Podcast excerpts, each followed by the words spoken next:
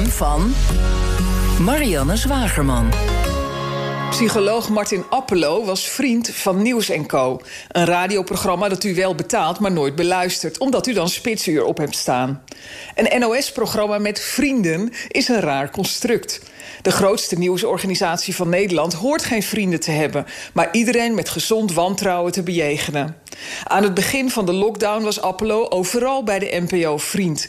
Iedereen wilde duiding van de welbespraakte psycholoog... over hamsteren en ander crisisgedrag. Tot 21 april.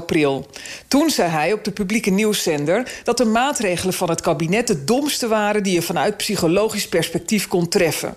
Hij voorspelde dat mensen in opstand zouden komen tegen de lockdown... nu ze geleerd hebben dat ze zelf niet acuut in gevaar zijn... omdat corona een beperkte groep mensen hard raakt. De volgende dag werd Appelo gebeld door een meneer van de NOS... die hem meedeelde dat het niet de bedoeling was... de zendtijd die hij zo ruim bedeeld krijgt... te gebruiken om het volk op te roepen tot een opstand. Is dit censuur? vroeg Appelo nog. Nee, geen censuur, zei de NOS-meneer. Maar hij werd wel ontvriend. Hilversum belde niet meer. Van vier keer per week op zender naar nul. Appelo is verbannen naar de krochten van het internet... waar hij Paul van Liem trof in zijn talkshow De Nieuwe Wereld.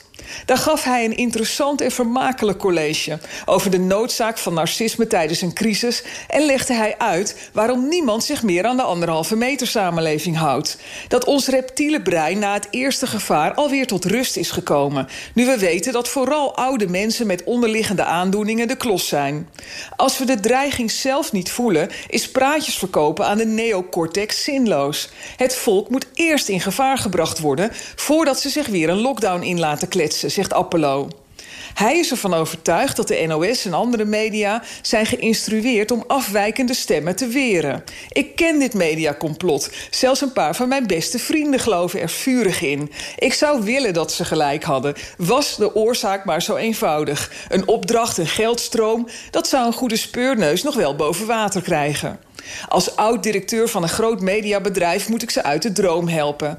Luie domheid, groepsdruk, spindokterafhankelijkheid, angst, slecht management, gebrek aan zelfreflectie en deugdbehoeften. Spannender is het niet. Bij BNR ben je altijd als eerste op de hoogte van het laatste nieuws. Luister dagelijks live via internet. Jelle Maasbach. Wesley Weert. We zijn er voor je met het leukste, opvallendste, maar natuurlijk ook het belangrijkste nieuws. Tijdens de presentatie van die halfjaarcijfers toen die beurskoers in elkaar kukkelde. BNR Beurs. Voor de slimme belegger. Blijf scherp en mis niets.